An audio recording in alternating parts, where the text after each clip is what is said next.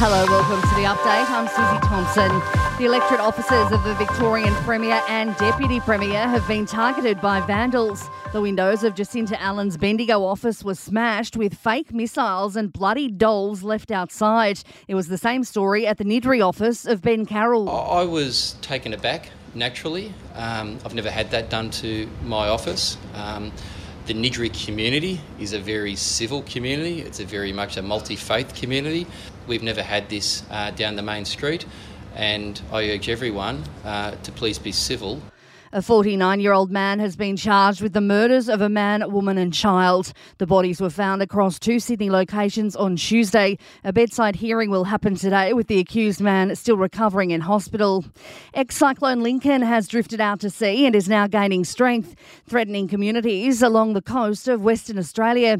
Vessels are being cleared from the port of Dampier, with a group of pilots having been asked to put off a planned strike to allow for any evacuations this weekend. The Weather Bureau's James Ashley says it could cross the coast as a severe cyclone somewhere around the Northwest Cape. The current forecast is for this system to cross as a, about a Category two system on Saturday in that area. Severe Category three cyclone is not out of the question, as is a weaker system. But at the moment, we're expecting this system to be a Category two. Higher interest rates are making it easier for people to save for a first home, but increasing the chances they'll feel financial pressures when they do. Data from Domain shows a drop in the average time it takes to save a twenty percent deposit thanks to higher interest payments on saving accounts. However, Chief of Research Nicola Powell says higher rates also make it harder to buy a home without being in mortgage stress to pay off the loan. We look across the combined capitals, it takes about forty-seven percent of a couple's income to cover the mortgage repayment on an entry house, and just over that threshold of thirty percent to cover the, the repayments on an entry unit. Locals across Cape Town are complaining of the worst stench they've ever experienced, and it's been traced back to a live export ship that's been at sea for two weeks.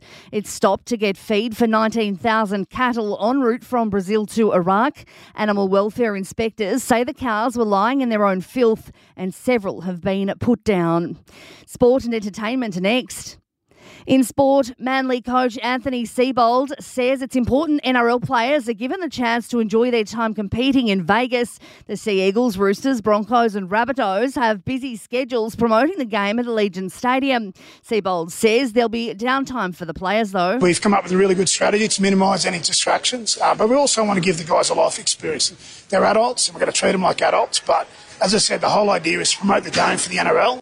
And Aussie Alexei Popyrin is through to the third round of the Qatar Open after beating Hugo Grenier of France in three sets, while Andy Murray's earned his first win of the year, beating Frenchman Alexandre Muller.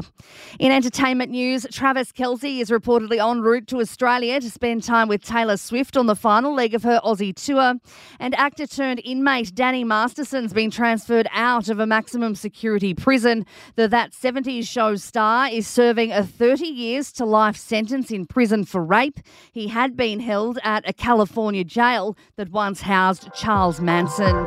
And that is the latest from the Nova podcast team. We'll see you later on for another update. I'm Susie Thompson.